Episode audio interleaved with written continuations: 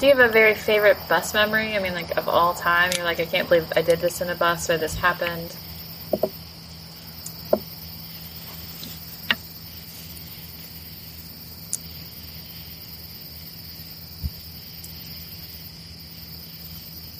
Man, I, I don't know. I, Sounds like you have a lot of them. I have a lot of them. And so, like, trying to, like, figure out a favorite one. Um... Okay, so while our guest, Nate Danis, figures out what story he's going to share, maybe we should introduce ourselves? Uh, okay, sure. Music. Hello, and welcome to So You Owned a V W Bus, the podcast fueled by the campfire stories of V W bus owners everywhere. I'm Miracle. And I'm Ryan. Our interviewee in this episode was also our first ever driveway stay.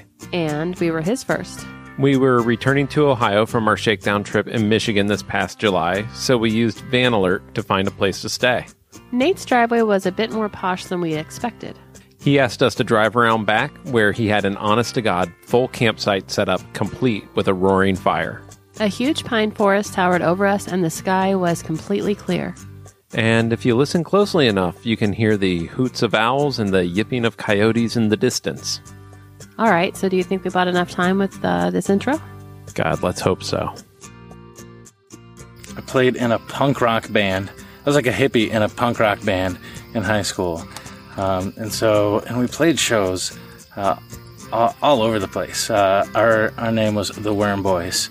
Uh, and it was, it was always fun, like, rolling up to, like, whatever, like, punk, like, clubs. Um There's one in, in Muskegon called the Ice Pick. Uh, sort of the rule there is if uh, if they liked you, they threw cans at you, and if they didn't, they threw bottles. And that was that was legit. Um, uh, that was a rough place.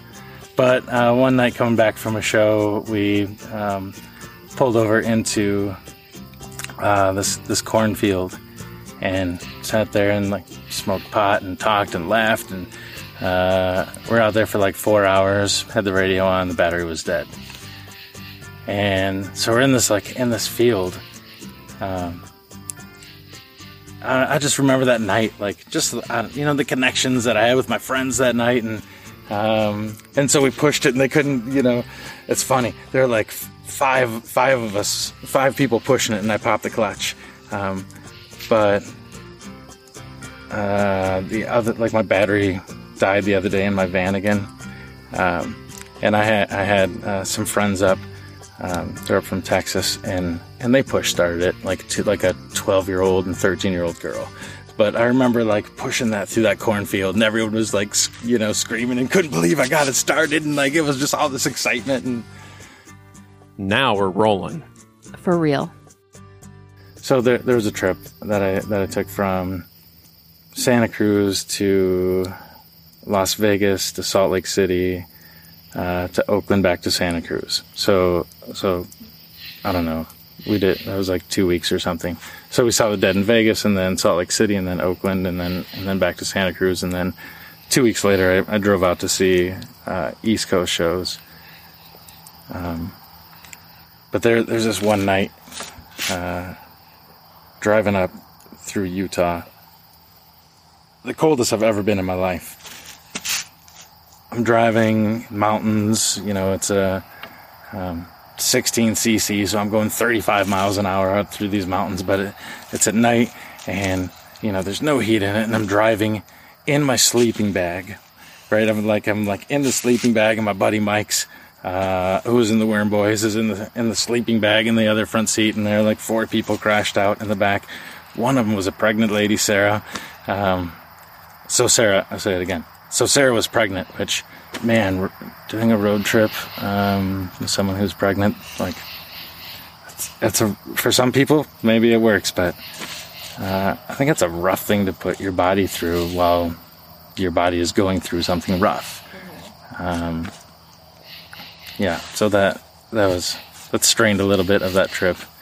Uh, is it because she just doesn't pee a lot? I mean, can you say more about that or no?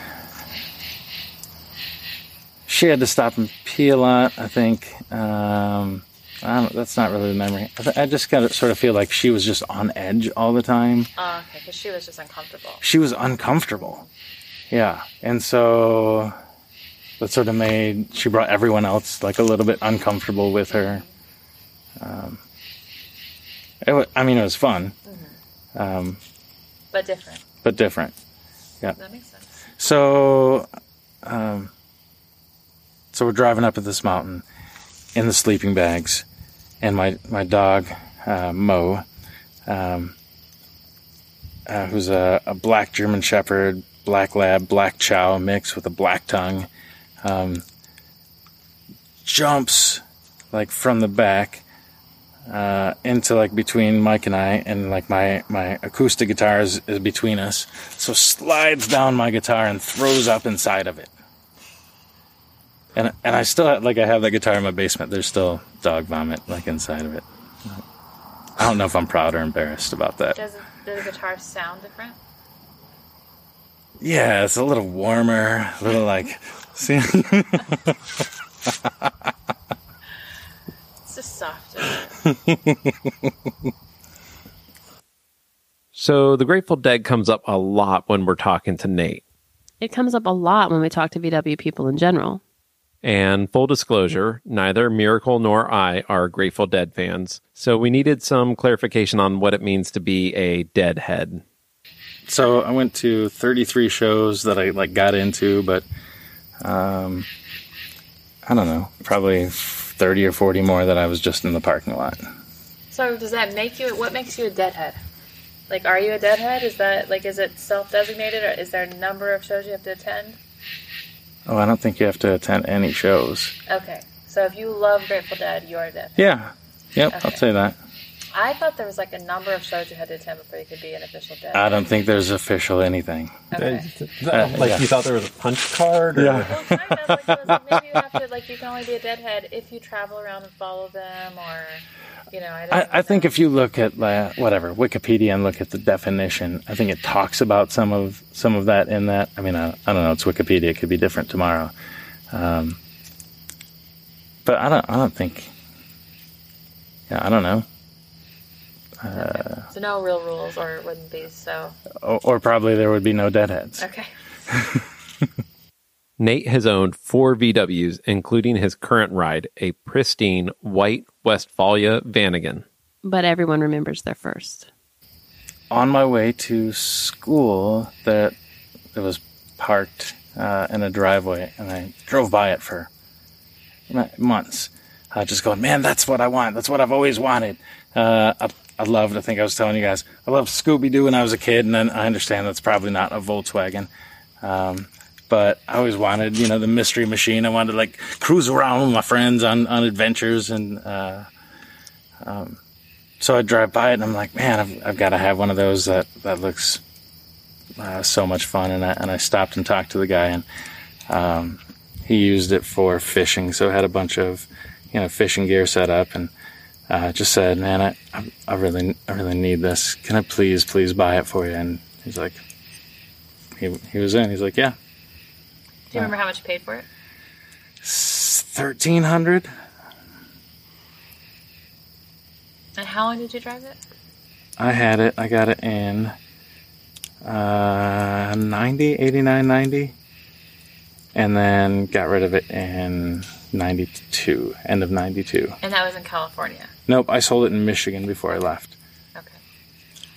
The the axles were both like rusting off, and I thought that was a bigger deal than it was. So I sold it for a cap for my truck and uh, an ounce of weed. Yep. All right, this interview's over. Who amongst us hasn't sold a prized possession for a truck accessory and some recreational drugs? Me. I haven't. Okay, sure. But Nate recognized the error of his ways. So I do want to know why you keep buying buses. So, like, you have one and then you have to sell it, or something happens, or maybe it breaks down. It's not the right time, but you don't stop. What is it about, like, the bus that keeps you coming back?